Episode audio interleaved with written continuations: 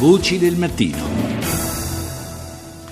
Do il buongiorno a Rossella Muroni, presidente di Lega Ambiente. Buongiorno. Buongiorno a tutti.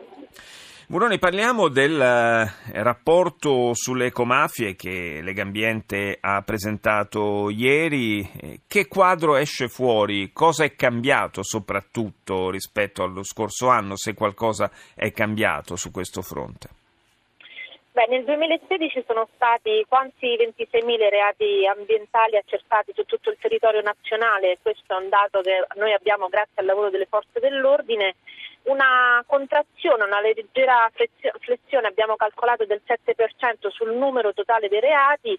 E questo per noi è la dimostrazione che in due anni di applicazione della nuova normativa sugli ecoreati, quella cioè che introduceva eh, i reati nel codice penale, i reati contro l'ambiente, eh, le cose stanno cambiando. C'è una contrazione dei reati e però contemporaneamente un aumento eh, degli arresti, dei controlli e dei sequestri effettuati. Quindi eh, un dato positivo, anche se ancora tantissimo rimane da fare, perché ricordiamo che insomma, eh, visto i dati vuol dire che nel nostro paese vengono compiuti 71 reati contro l'ambiente ogni giorno.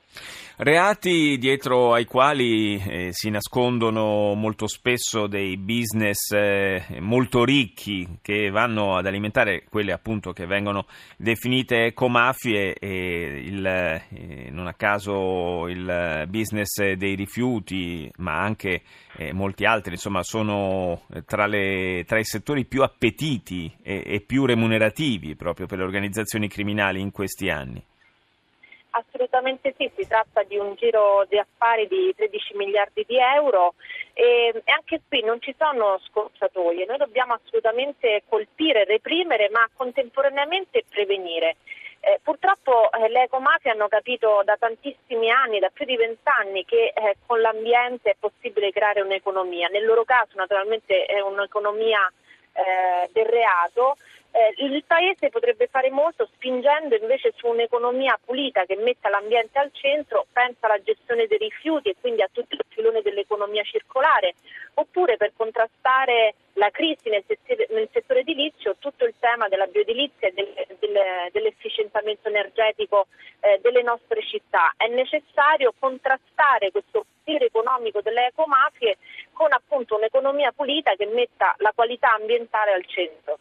Eh, evidentemente eh, intervenire sulle, sulle, proprio a monte no? su, queste, su, certo. su, queste, opportunità eh, che vengono offerte al crimine organizzato di eh, inserirsi e di fare soldi, di fare affari eh, sul, esatto. nel, nell'ambito del, eh, diciamo del, dell'ecologia, beh, sarebbe la cosa più efficace, molto meglio che, che poi reprimere queste attività criminali. C'è una, una mappa, diciamo così, del eh, degli ecoreati in Italia? Beh sì, mm, naturalmente le, le, regioni a tradizionale presenza mafiosa, parliamo della Campania, della Calabria, della Sicilia, della Puglia, sono particolarmente colpite, ma eh, ci sono alcune regioni del nord, la Liguria, la Lombardia per quanto riguarda la corruzione, che sono particolarmente attenzionate. La prima regione eh, del centro per quanto riguarda gli ecoreati è il Lazio, insomma mh, non c'è da stare sereni, eh, le ecomafie arrivano in tutte le regioni anche perché sicuramente con livelli diversi, ma un po' in tutto il territorio nazionale alcuni grandi problemi ambientali, ripeto, ad esempio la gestione dei rifiuti eh, continua ad essere un problema serio. Fino a quando noi eh, non aggrediamo il nodo eh, della soluzione dei problemi ambientali e ci sarà sempre spazio per le ecomafie eh, e questo è un problema serio. Noi dobbiamo togliere in qualche maniera il consenso sociale alle ecomafie, dobbiamo dimostrare che non c'è bisogno della criminalità per risolvere i problemi e che la risposta che si dà in quel caso è una risposta eh, distruttiva. Grazie, grazie a Rossella Muroni, Presidente di Lega Ambiente, per essere stata nostra ospite. Buona giornata.